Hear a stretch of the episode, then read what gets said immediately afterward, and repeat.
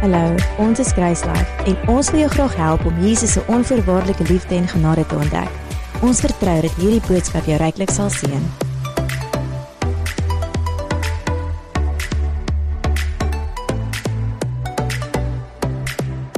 Goeiemôre. Hallo. Ja, my naam is Herman Rousseau. Ek is uh ek het uh uh by Pieter het vir my vanoggend gevra om so 'n bietjie by hom oor te vat. Ehm um, hy moet in by 'n ander meeting wees. So yes, ek is hier om vir julle ietsie te bring. Dit was nou my nog so nogal so uh awesome geweest om my video te sien en vir Claudia daar te sien want ek het vir haar ontmoet in uh 2019 toe ek in Albanië was. So ek het baie goeie herinneringe daarvan. En uh, net om aan te sluit daar by Henry is uh ehm um, ja, toe ek in Albanië was, het ehm um, dinge wat daar gebeur het my hart so aangeraak en ja, ek het uh ek het my vrou besluit dat ons ook uh ag 'n finansiële bydrae daar te te maak en so aan en ons en ons is altyd so opgewonde om te sien wat wat gebeur en wat sien nuus daar in Albanië want ons is tog nou deel daarvan want ons is ons gee daarin so ons wil graag weet wat daar gebeur. So ja, dis lekker. Maar in elk geval ek wil gou vir ons uh um, net gou bid voor ons begin. So as hy dankie Vader. Ag net vir net die geleentheid om hier die woord te kan bring aan aan die mense hier Vader. Ek uh, Vader, dankie vir die liefde. Dankie vir die genade Vader. So toe ons hierdie toe ons in hierdie worship was, het ek net weer hierdie die liefde van van u ervaar wat daai woorde wat sê your love has come alive en uh ehm um, ja Vader dit is is daai daai lewe wat wat Christus is het nou lewendig geraak hier binnekant ons deur die Gees en uh ja ons ons ons dink baie keer in en ons ons daai vers wat ons onthou in Johannes 3 vers 16 wat wat vir ons vertel van hoe groot die liefde vir die wêreld is maar nou Vader daai liefde lewe nou in elkeen van ons En ek dank U net Here vir vir hierdie boodskap wat ons nou gaan ontvang. Om net meer te te te te leer van die liefde, van die genade, maar dit is nou in ons Vader. So ek bid vir elkeen se hart om te ontvang en ehm um, ons loof en prys U in Jesus naam. Amen. Yes, ehm um, so ek wil eintlik maar net basies aangaan met Pieter se boodskap wat hy laasweek gedeel het. So ons is nou gaan maar meestal oor die Heilige Gees en uh ehm um, Ja, so ek weet nie wie was ek weet nie iemand op die spot sit. Wie was laasweek in die diens? So miskien moet ek maar vir Is daar iets wat vir jou uitgestaan het van laasweek se diens? Moet ek vir jou op die spot sit moet ek maar eendag vir Melise vra? Wat jy sê? OK, Melise, is daar iets vir jou?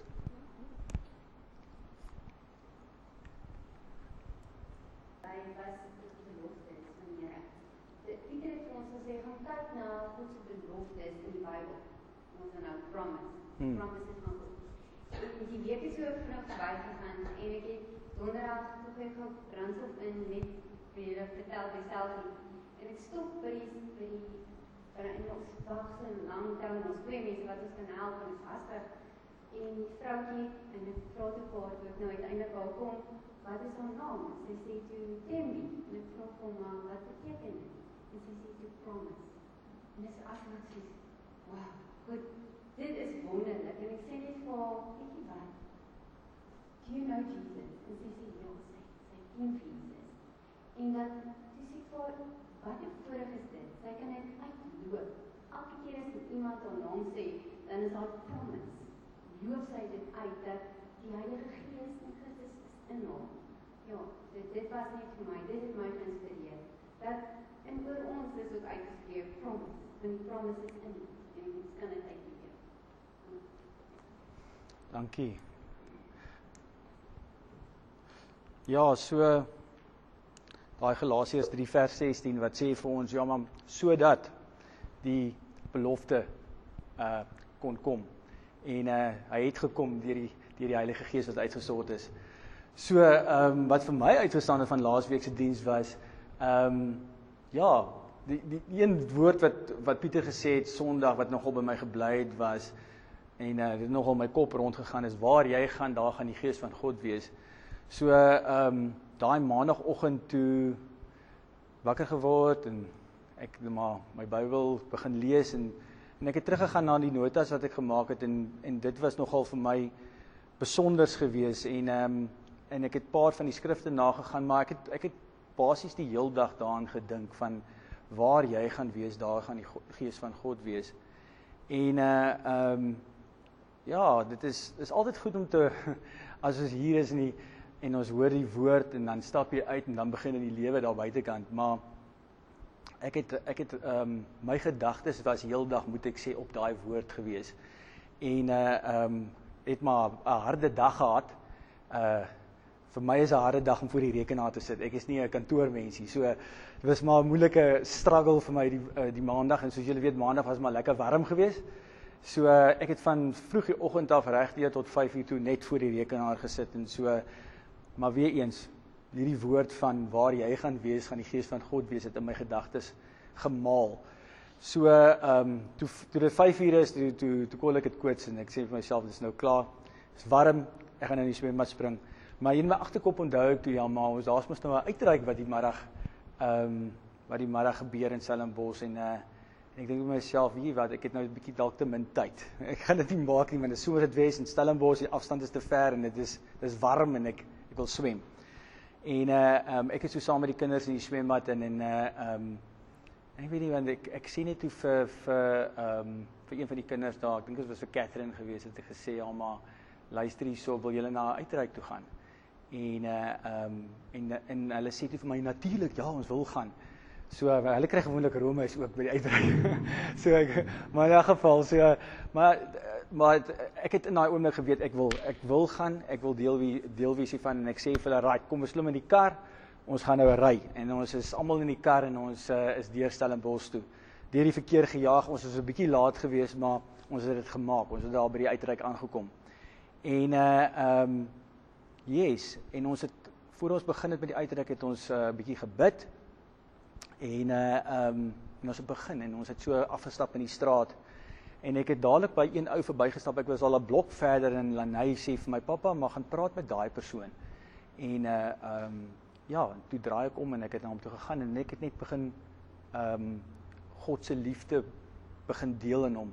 Gevra vra gevra van wat hy weet. Simon hy was saam met my gewees.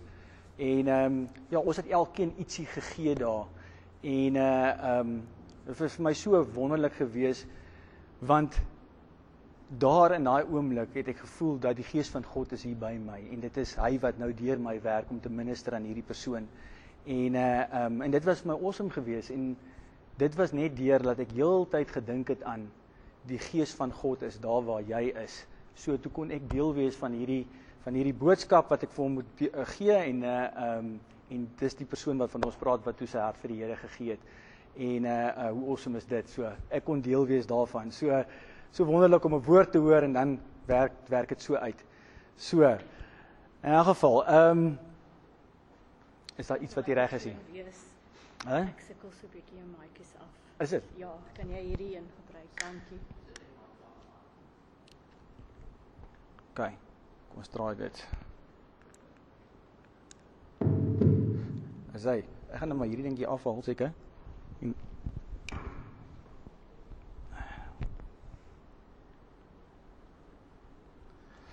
Ekskuus julle, ek is nou klaar. As hy. As hy beter.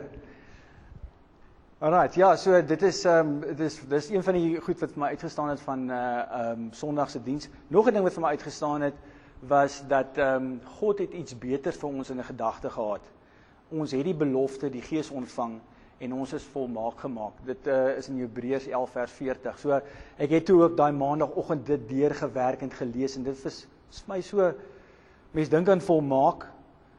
Ek meen, dan kyk jy na jouself in die spieël en dink jy so, nee, jy is tog nie volmaak nie. Maar God sê vir ons, jy's volmaak. En uh ehm um, so vir wie moet ek nou glo? So ek ek kyk na die woord en ek en en en dit was my nie so amazing om weer maandag vir myself te herinner is ek hierdie gees van God gekry. Die belofte van die Heilige Gees is uitgestort en met wedergeboorte het ek dit ontvang en God sien my as volmaak. Ek is volmaak gemaak.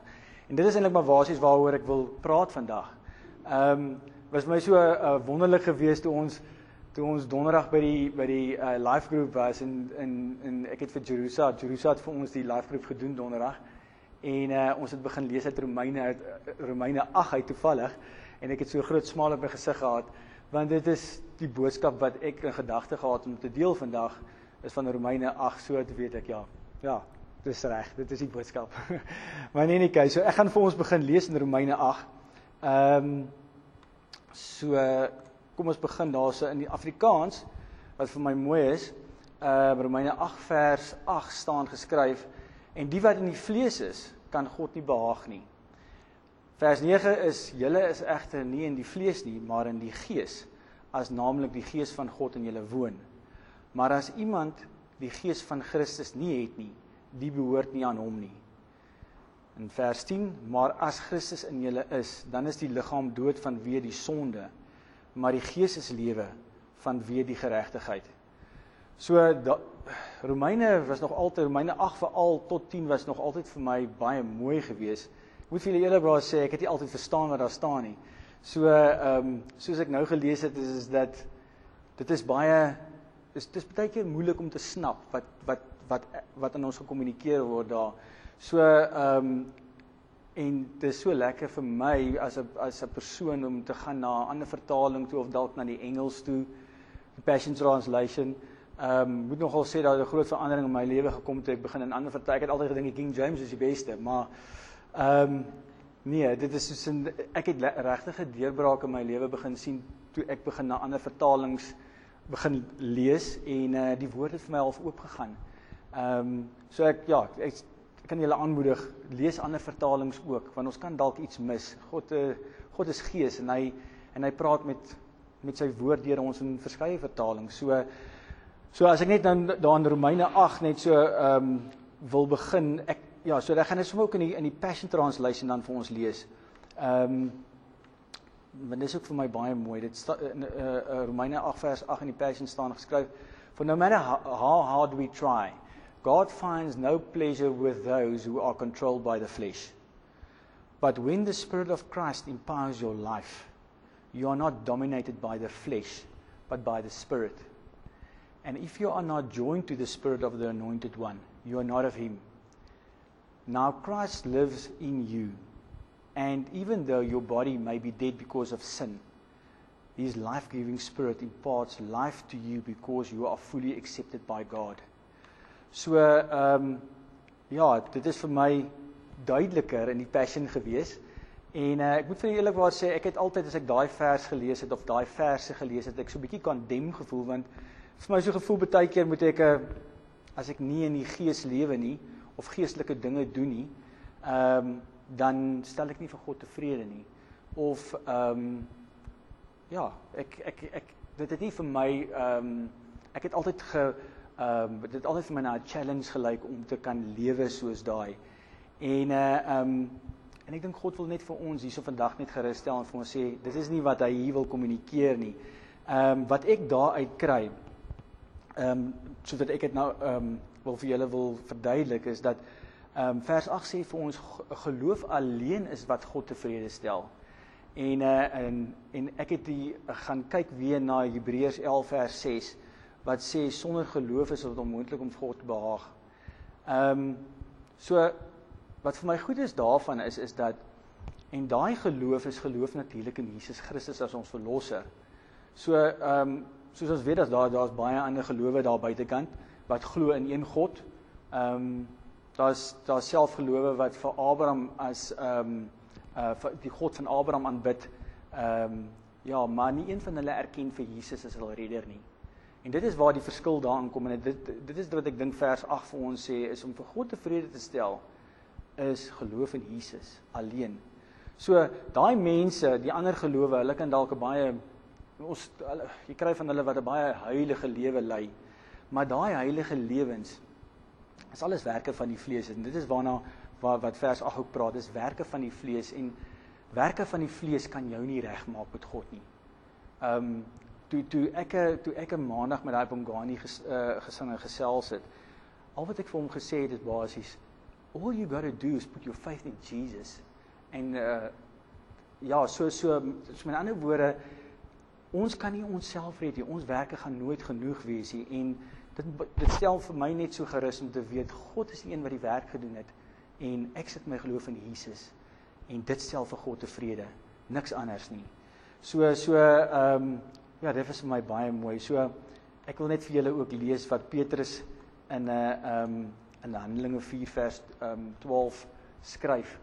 Uh, Petrus staan voor die Joodse raad en uh um, hy moet nou getuig van ehm um, van hierdie man wat nou genees is. So Peter sê die volgende, hy sê hy, hy praat van Jesus, hy bring die verlossing en niemand anders nie. Daar is geen ander naam op aarde gegee waardeur God wil dat ons verlos moet word nie.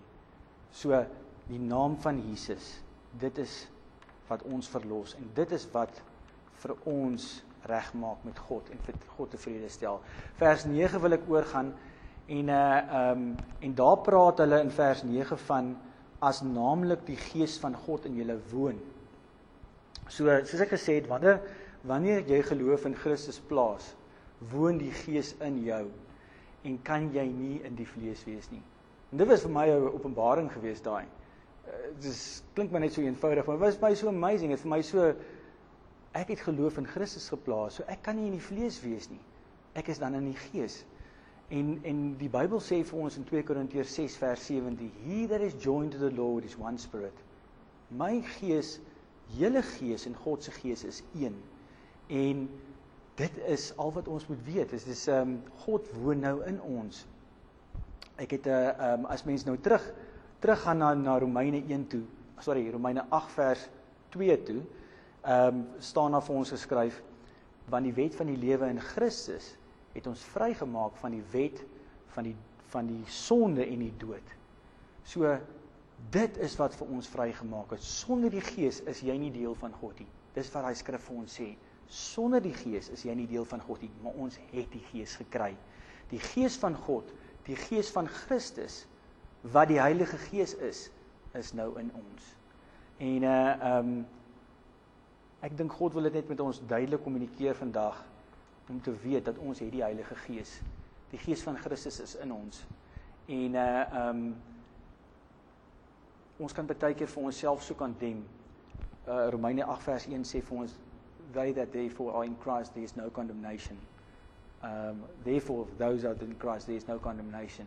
En daai condemnation begin op 'n subtle manier. Dit kan selfs begin by 'n ding wat jy dink jy het nie jy het nie die gees van Christus nie en dis nie waar nie. God wil vir ons sê ons het dit. Vers 10 sê vir ons ehm um, die Gees gee die lewe. Die Gees gee die lewe. Daai liedjie wat ons in die begin gesing het, uh love is come alive. Die Gees gee die lewe en uh, die Gees die, die God se Heilige Gees het uit het vir ons lewe gegee, die lewe wat ons nou vandag het in Christus, die nuwe lewe. Uh ons wedergeboorte is as gevolg van die gees van Christus. Dis die lewe wat ons het. Dit is die gees van Christus wat ons die nuwe lewe gee en hy het ons regverdig gemaak. Nie onsself nie. Hierdie is hierdie is wat ons nou in 8, 9 en 10 gele, gelees het. Hierdie is 'n een eenmalige gebeurtenis. Dis baie belangrik. Dit het eenmalig gebeur. Ons het ons geloof in Christus geplaas. Ons het die gees van Christus ontvang. Ons is wedergebore dis 'n een eenmalige proses en dis klaar. So ehm um, ja, dit is dit is vir my wonderlik om te weet dat dit kan nie verander nie. Ons is reg. En dit kan baie keer vir jou voel dit voel dalk vir jou baie dae die lewe raak te swaar. Die probleme of die pyn wat jy ervaar is te veel. Ons moet net vir ons in die woord van God kyk en lees wat ons daar lees en weet dat ons het die gees van Christus, ons het die lewe in ons. Ons moet die dinge verklaar wat God reeds gedoen het. Ehm um, so dis baie wonderlik. Romeine 8 vers 11 gaan ek vir ons ook lees. So ehm um, dis ook 'n vers wat Pieter vanoggend in die Engelse diens gebruik het. Ehm um, dit sê en ek gaan hom gou maar in King James lees. Maar dit is vir my mooi daar as hulle praat van quicken en daai daai quicken hou ek van. En die quicken is is is nou as jy kyk dan daai woorde is is to give life to. In in Romeine 8 vers 11 staan dit so: The spirit shall also quicken of of give life to to your mortal bodies. En uh um, so dit is vir my dit is vir my baie mooi want ek wil net gou hier 'n onderskeid tref tussen wat in 8, 9 en 10 ges, geskryf is en nou wat hulle hier praat in Romeine 8 vers 11. Dit is wat Paulus van praat vir ons in Galasiërs. Hy het gesê in Galasiërs het Paulus 'n brief geskryf aan die Galasiërs. Hierdie manne het nou hier hulle geloof in Christus gesit en hulle het hierdie wonderlike nuus ontvang en nou nou wil hulle dinge doen. Maar Paulus praat met hulle en hy sê vir hulle luister hierso julle wandel in die gees. Wandel in die gees en hy dis wat hy in vers 16 skryf vir hulle en dan vers 18 skryf hulle vir julle of 'n uh, leiding van die gees praat hy van. Ek het nou nie daai verse voor maar nie. Hy praat van wandel en hy praat van leiding. So met ander woorde vir my praat hy van dieselfde ding. Wandel en leiding is dieselfde ding. Presies dieselfde. So dis die gees wat vir ons lei. Dis die gees wat saam met ons met wie ons wandel. Die gees is dit wat lewe bring. Dis die gees. En dis ook wat Paulus later in Galasiërs 5 vers 22 van praat. Die vrug van die gees. Soos wat ons wandel deur die gees, soos wat ons gelei word deur die gees, kan ons vrug dra.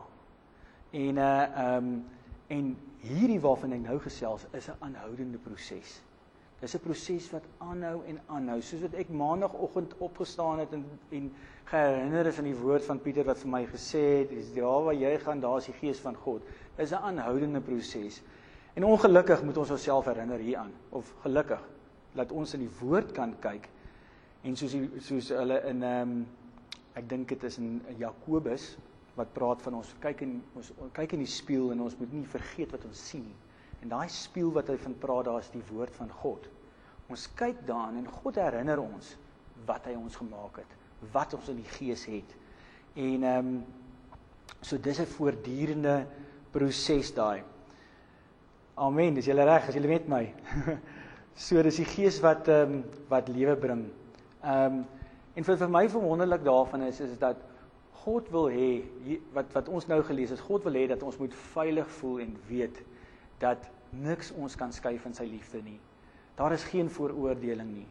En dis wat ek kry uit hierdie verse uit is is dat ehm um, wanneer daai veroordeling kom, ehm uh, wanneer ons iets hoor wat teenstrydig is met die woord, dit is wanneer ons moet kom om die woord as 'n wapen te gebruik. Dit is wanneer ons moet waarheid verklaar oor 'n situasie en sê dis wat die woord sê daai is nie waarheid nie. En uh ehm um, daar waar die gees is, daar's vryheid. So ehm um, ja. Ek het uh waar's ek nou? Ek is op verkeerde plek, skus julle. So, ek wil net weer terugkom by Bongani. ek het uh, ehm um, ek het maandag met Bongani gepraat soos wat julle gesê het en ek het die boodskap vir hom gebring van die verlossing deur Jesus Christus. En in daai oomblik wat ek met hom gepraat het, ek dink so nou jy as jy kan onthou van dit het ek gesê ja maar ek sê nogal vir Mongani luister hierso. Ja, ek voel nou hier hier hare reis hier op my hande want ek het in daai oomblik toe ek vir hom vertel het van Jesus en die verlossing wat daar is en toe hy daad geglo het, het ek die teenwoor ek het die teenwoordigheid van Jesus van van die Heilige Gees daar gevoel.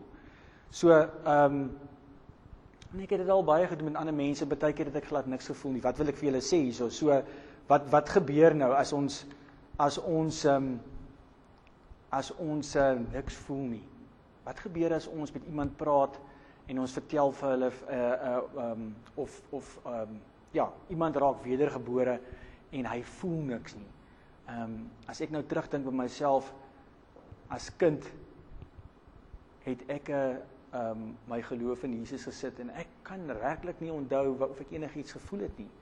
Maar um ja, en selfs ook met die krag van die Gees wat in ons is, ons um partykeer voel ons net nie daai krag nie. O en en en soms voel ons dit nooit nie.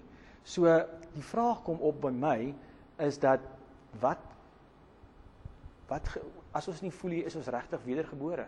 Wat het wat het gebeur? Um en ek dink ja, maar God wil ook hê dat ons moet weet dat ons ons moenie op gevoelens staat maak nie. Glad nie. Ons kan nie op gevoelens staat maak nie want jy moet weet. Jy moet weet dat God is met jou. Jy moet weet dat God in jou is en jou nooit sal verlaat nie. So ek dink ja, maar God wil hê ons moet lewe en die woord sê vir ons baie duidelik is is dat ons moet nie op op ons lewe nie deur ehm um, ehm um, ons wandel in geloof. Ons wandel in geloof en nie deur aanskouing nie 2 Korintiërs 5 vers 7 sê dit vir ons. En dit is wat ons moet onthou. Ons sit ons geloof in Jesus en as ons op gevoelens aan staat maak, dan kan dit ons geloof vernietig. Ek ek ek ek, ek sê nie dat as jy iets ervaar dit is nie waar nie. Maar ek sê ons moet weet dat ons weet dat ons weet dat die gees van God is in ons. Ons het die krag van God in ons. Ons het die woord van God gekry om ons te herinner aan daai waarheid. Ons het die Heilige Gees gekry wat sy woord bevestig. Ek het maandag met Bongani gepraat en al wat ek vir hom gesê het, ek het vir hom gesê Bongani, luister. Jy die woorde wat ek nou met jou praat, word bevestig deur die Heilige Gees as waarheid. En na, uh, uh, nadat ek dit gesê het, het hy sy hart vir die Here gegee en en toe sê ek vir hom, Bongani, you know what? You are now a new creation. Daai ding is 'n is is 'n um uh dit het in die gees gebeur. En uh, as ons gaan kyk na na gevoelens en en uh um ons wil die manifestation of the power sien, dan gaan ek dink ek gaan ons baie mate vir God mis. So ons moet verstaan en weet dat die totale volheid van die Heilige Gees is binne in ons. Dit kan nie beter raak as nou nie. Dit het ons. Ehm um, ons moet dit weet. God vermeerder homself nie en hy verminder homself nie in ons nie. Hy woon met sy volheid in ons. Alles wat hy is, is hy in ons. En dan verder wil ek ook sê ja maar ehm um, ja, die 'n uh, skrif wat ek vir ons daar wil uitbring as jy wonder waar kry ek die goed vandaan is wie is Koris uh uh um uh, Kolossense 6 vers 7 sorry Korintiërs 2 Korintiërs 6 vers 17 wat sê he that is joined to the Lord is one spirit. Ehm um, ja, so en 'n ander uh, gedeelte in die Bybel wat wat ehm um, Paulus uh, gebruik het in Handelinge 17 wat hy sê want ons want in hom lewe ons, beweeg ons en is ons. Dit is ons is in hom, ons beweeg in hom. Die gees van uh, Christus is in ons en ons lewe deur hom. Daai 'n uh, eenmalige proses het plaasgevind. Daai eenmalige uh, wedergeboorte, die lewe wat ons gepraat het van wat ons gekry het, dit gebeur. Dis verby. Maar nou nou lewe ons saam met ons, beweeg saam met ons. En dit is wat wat wat ehm um, ons nou moet leer en ehm um, leiding kry deur die Gees. So Pieter het gepraat van die droom van God. En daai droom van God is vervul met Jesus Christus se gebed. Jesus Christus het gebid in Johannes 17 en gesê net soos ons een is, ek en hulle en u en my. Dit het gebeur met die uitstorting van die Heilige Gees. Ons is nou in God. So ja, ehm um, Pieter het ook laas Sondag gepraat van 'n uh, verwys nou baie na dit wat was vir my baie goed geweest. Hy het ook gesê Christus se offer het die hele oes heilig gemaak. Ons het dit weer gehoor in die eerste diens. Christus se offer het die hele oes heilig gemaak. En en en ons is geheilig. Ons is geheilig. Paasfees is vervul. Paasfees het is vervul. Pentekos, die uitsorting van die Heilige Gees is vervul. En nou kom ons. Nou kom ons wat heilig gemaak is. En nou kan ons loop en ons kan soos Jesus wees in hierdie wêreld. Kinders van God. Ehm um, Ja. So ek wil ek het net vroeër 'n uh, uh, melding gemaak van van 'n uh, um, Albanië. Dit was nogal 'n groot ehm um, hoe kan ek amper sê uh noem dit nou maar 'n deurbraak in my lewe gewees want ek het so 'n bietjie uit my comfort zone daar gegaan. Uh eerstens in Albanië is die mense praat nie lekker Engels daar nie. Hulle dink niemand praat Engels daar in Albanië. So so die geleentheid gekom vir my om Albanië toe te gaan en ek het so baie verskonings gehad hoekom ek nie wou gaan nie. Ehm um, eers was dit 'n geldige verskoning gewees.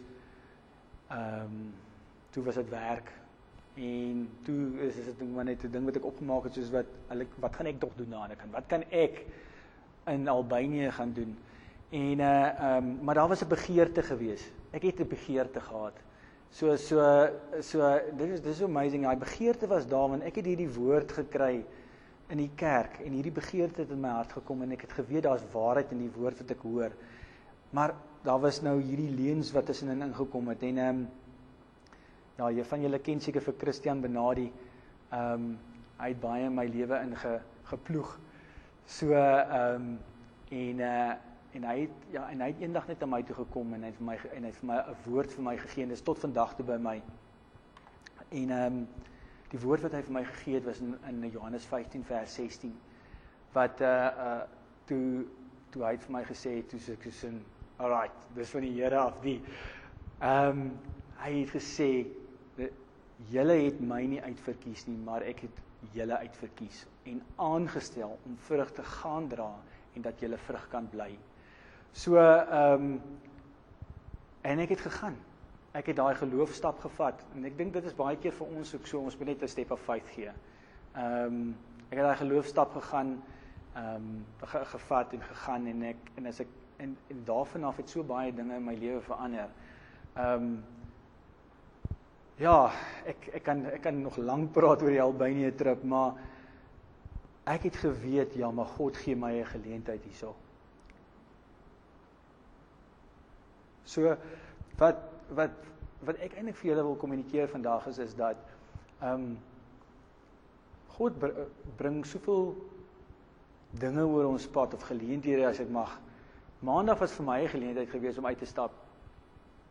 Ek het onthou net weer want ek meen as jy nou so ek is baie 'n persoon wat baie hoe kan ek hom sê raak fokus met ding voor my en ek wil dit klaar maak, dan vergeet ek. Die woord het by my gebly om my herinnering te sê die gees van God is met my. Die geleentheid het gekom vir my maandag uh om deel te wees van hierdie uitreik wat ons maandag gehad het. Dit was ongeleef vir my gewees. Ehm um, soos ek sê is, is dat ek was moeg. Ehm um, ja, ek was moeg en ek het verskonings gehad en so aan, maar ek wou nie uitmis op nie. Ek het gegaan. As ek nie gegaan het, was dit ook fyn. Dit is dit sou dit is dit, dit sou niks uh, verander het nie. Iemand anders sou dan deel gehad het in daai in daai amazing ehm um, uh, dag of daai uh, wedergeboorte van Bongani. Maar ek was daar gewees en ek kon deel hê daaraan. En uh God het vir my daai geleentheid gegee en hy het my geloof versterk daar dat die gees van God is in my. Hy is in my en ek lewe deur hom. En uh um en ek kan deel hê in van hierdie wonderlike geskenk wat God vir ons elkeen het.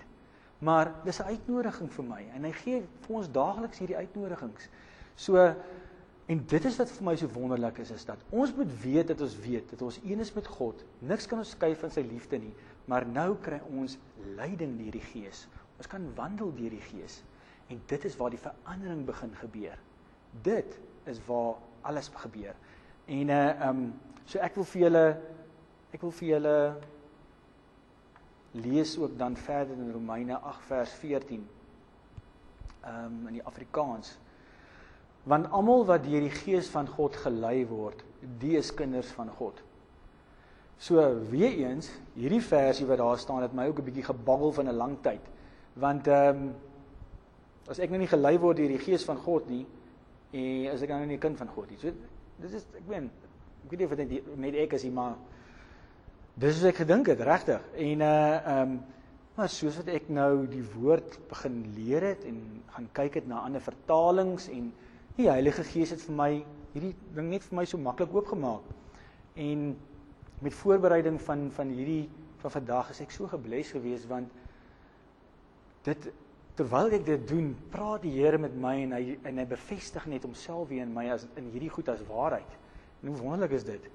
En wat vir my wat vir wat hierdie vir my sê is ehm um, dat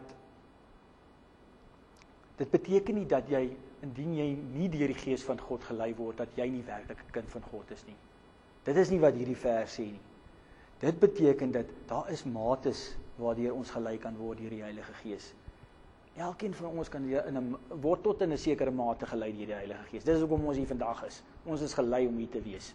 So, dit wil ek net vir julle reguit sê. Daar's mates wat ons gelei kan word. En uh ehm um, ja, so as jy egter nie wedergebore is nie, dan obviously kan jy nie gelei word deur die Heilige Gees nie. So dit kort wedergeboorte om gelei te kan word deur die Heilige Gees. So leiding van die Heilige Gees maak jou dus nie 'n kind van God nie. Maar 'n kind van God maak dat jy gelei kan word deur die Heilige Gees. Hoe amazing is dit? Eenvoudige skrif daar wat ons weer eens het in 'n jou kop kan gaan na verkeerde plekke toe. Ons kan gelei word deur die Heilige Gees daagliks. Dis hoekom ons hier is. So, ehm um, in konteks praat Paulus dan eintlik van oorkoming van die vlees deur leiding van die Gees. Dis wat hy eintlik daar sê. Oorkoming van die Gees deur leiding van die van die vlees deur leiding van die Gees. En ehm um, en dit is wat ons nodig het in hierdie lewe. God wil hê ons moet dinge oorkom. Maar ons het leiding van die Gees nodig om daai dinge te kan doen. So ons moet dit toelaat. Ons moet toelaat dat dit gebeur. Ons moet daai besluit maak. Romeine 8 vers 18 wil ek vir julle lees in die King James. Dit staan die volgende staan geskrywe: For I reckon that the sufferings of this present time are not worthy to compared with the glory which shall be revealed in us. So as ons nou gaan kyk na ander vertalings daar, sal hulle na ander goedjies dan sal hulle nou sê ehm um, sal dit sê praat dit meer van 'n toekomstige tyd. Maar hierdie was vir my mooi in die King James gewees want dit sê daar so it shall be revealed in us. Hoe amazing is dit? Dit is klaar reeds in jou en soos wat jy gelei word deur die Heilige Gees word dit revealed aan ons. Dit maak mos sin.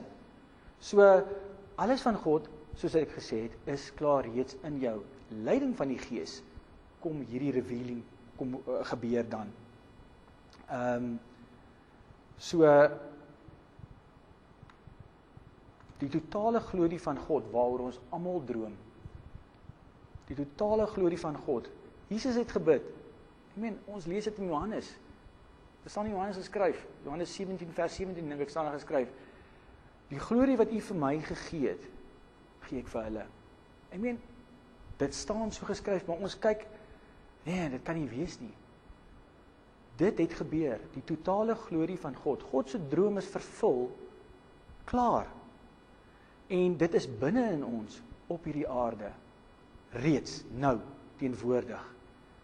So Paulus bid vir die uh, vir die vir die vir die manne daar in Efesiërs want hulle en hy die volgende gebed is vir my so mooi. Hy sê vir hulle in Efesiërs 1 vers 18 en 19 sê hy vir verligte oë van van van hulle verstand van julle verstand.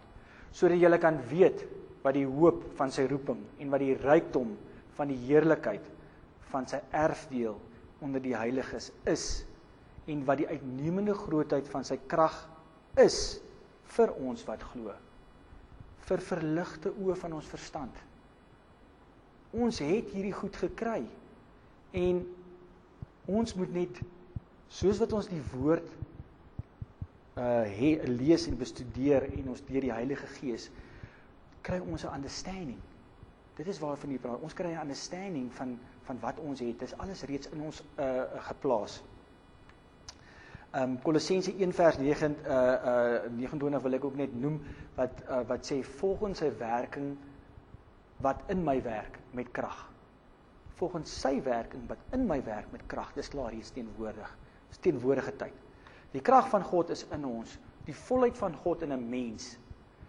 Johannes 1:16 sê en uit sy volheid het ons almal ontvang, ja genade op genade. Hoe amazing is dit? Ons het alles ontvang uit sy genade uit. En dit is nou in ons. Ek wil afsluit met ehm um, Romeine 8 vers 19. Ek het altyd ook hierdie Romeine 8 vers 19 gelees. So mooi ehm um, uh wat dit in die Engels vir my sê is is dat dit praat van the manifestations of the sons of God. Ek het ook al gedink ja maar they and then that will happen. Ons kan nie wag tot hierdie ding gebeur nie. Maar nou dat ons gelees het van Romeine 8, 9, 10 en uh ehm um, 14 en nou in Romeine 19 besef ek vir myself dat soos wat ons gelei word deur die Gees daagliks sodat ons deel raak van van hierdie droom van God word die kinders van God geopenbaar in hierdie wêreld. Dit word geopenbaar. Maandag toe ek uitgegaan het, toe Simonay uitgegaan het, toe ons gaan share daarso op Valentynsdag in Stellenbosch. Dit is die manifestations of the sons of God. En en en ek het die voorreg gehad. Ons almal het die voorreg. Dit is 'n dis 'n boodskap vir ons om te sê ons almal het die voorreg om deel te wees daaraan en ons kan die wêreld verander waar ons gaan. Ons het ons kan die wêreld verander. Ons het dit binnekant ons. Maar dit is nie wat uit ons eie vermoë wat ons dit doen nie. Jesus is die begin en die einde van ons geloof. Ons kyk na hom. En hy's alles klaar reeds in ons. Ons sê dankie Vader, deur Christus Jesus het, is dit moontlik. Dit is vir my maklik om vanoggend hier te staan en uh um net ek het is nie pastoor in die kerk nie, so ek het met my 'n pad gestap met die Here en hy en deur sy gees kan ek in 'n mate 'n woord vir julle bring vanoggend. Wat God vir julle sê in elke waar ook al julle self bevind môre of hierdie week kan ons die seuns en dogters van God wees in hierdie wêreld. Amen. Ja, so ek wil ook dan na vir ons lees in Efesiërs 5 vers 15. En uh ehm um, en dit as as ons nou al hierdie goeters in gedagte hou, dan dan begin hierdie skrif met ons te praat. Efesiërs 5 vers 15 tot 17 sê Paulus vir hierdie ouens in Efesië, hy sê daarom sê hy, hy sê ontwaak jy wat slaap. Ontwaak en staan op uit die dode en Christus sal oor jou skyn. Pas op, pas dan op dat jy nie nou gesed wandel, weer eens wandel uh, as onwyse nie, maar as wyse en koop die tyd uit omdat die dae boos is. Daarom moet julle nie onverstandig wees nie, maar verstaan wat die wil van die Here is. Soos dat ons wandel en gelei word deur die Gees van God, verstaan ons die wil van God. Ons weet wat die droom van God is. En hy sê dan daarso moenie dronk word met wyn nie, maar word vervul met die Gees. Dis deur leiding van die Gees wat ons hierdie dinge doen. So ehm um, ja, ek gaan nou heeltemal afsluit. So en toe ek ek, ek ek moet dit hierdie is net vir my so goed en ehm um, dis een van my gunsteling verse in die Bybel. En ehm um, is so van toepassing vir ons vanoggend. In 2 Petrus 1 vers 3 en 4 wat vir ons sê sy goddelike krag het ons alles geskenk wat ons nodig het om te lewe en hom te dien. Dit kom deur deurdat ons hom ken wat ons geroep het deur sy heerlikheid en krag. Deur dit te doen het hy ons die kosbaarste en allergrootste gawes geskenk wat hy beloof het. Daardeur kan jy die verderf ontvlug wat deur die begeerlikheid van die wêreld werksaam is en deel kan kry aan die goddelike natuur. So hoe amazing is daai om te weet die goddelike natuur het jy. Jy het die goddelike natuur. Nou dit kan vir party mense vreemd klink, maar as jy deur die gees van God gebore is, het jy die goddelike natuur gekry. Want God woon in jou. Maar nou moet ons by die manifestation daarvan uitkom. God wil hê hy wil deur jou lewe. Hy wil deur jou lewe God het 'n mens nodig in hierdie wêreld. God wou kinders gehad het. Hy wil uitreik na ander mense toe deur sy liefde, deurdat ons leer en lees hoe lief God ons het en vol raak hiervan dat ons niks ons kan skei van sy liefde nie. Daai eenmalige proses waarna ek verwys het. Daai eenmalige proses is as ons kan selfverseker staan daarin. Ek meen as as ek moet weet dat ek moet in 'n reguit lyn loop en oomblik wanneer ek oortree het, gaan ek in die moeilikheid wees. Gaan ek nie selfversekerd we wees nie. Maar God wil hê ons moet selfversekerd lewe. Hy wil hê ons moet selfversekerd weet en lewe dat hy sy liefde vir ons konstant bly. As ons dit kan weet, dat ons liefde, God se liefde vir ons konstant is, dan kan ons begin lewe. Dan kan ons begin weet ja maar dat hierdie liefde in ons begin opwel en dat dit uit ons begin uitvloei. Dit is die lewe waartoe ons almal uitgenooi is. En dit begin maar net deur om te ontvang. Te ontvang net en kan sien wat wat wat God vir ons het. Hoe amazing boodskap het ons. Dit is die gebood dit is die boodskap van genade. God se genade. En Ja, ek dink sommer nou net aan aan 'n uh, ehm um, 'n 'n nou moet ek my my bearings mooi kry, maar dit is in Kolossense 2 vers ehm um, 6 wat vir ons sê soos wat ons Christus ontvang het, so moet ons lewe by grace through faith. By grace through faith, dit is so ons lewe. Nie deur ons eie werke nie, maar deur genade. Daai genade is God se se voorsiening vir wat ons nodig het. Hy het dit klaar reeds in jou geplaas.